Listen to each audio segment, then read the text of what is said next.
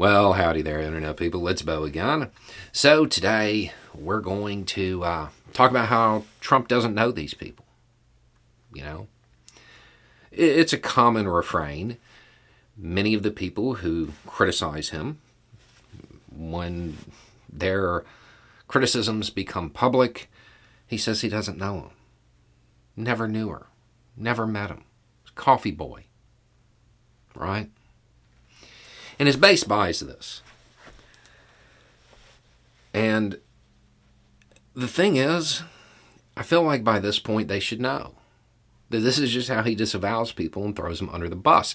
And he did it to them. What happened on the 6th?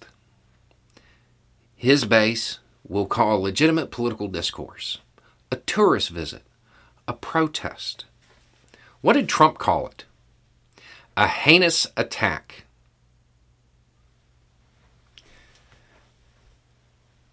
Because it could have came back on him, right? Looked bad on him. So he disavowed it, tried to move away from it. To uh, the people who were there, you know, the people wearing like all the MAGA stuff, very much his supporters, his movement, what did he say? You will pay. You do not represent our movement. You do not represent our country. Those people that now he's pretending that he cares about because it's good for him politically. The day after, oh, they weren't his people. He didn't know them, never met them. Right? Certainly didn't encourage them to go to the Capitol. Didn't say that he was going to walk up there, meet him there, all of that stuff. They went under the bus just like everybody else. It's what he does. This is how he disavows people. It's how he separates himself from his mistakes and lets other people pay for them. So many people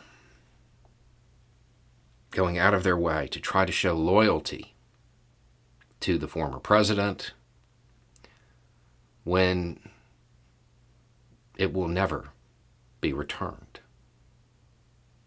Even those people willing to put themselves at risk, those people willing to quite literally stand on the front lines for him, those people willing to be in custody for him. They're not part of his movement. And they became not part of his movement as soon as he uh, no longer had a use for them. Anyway, it's just a thought. Y'all have a good day.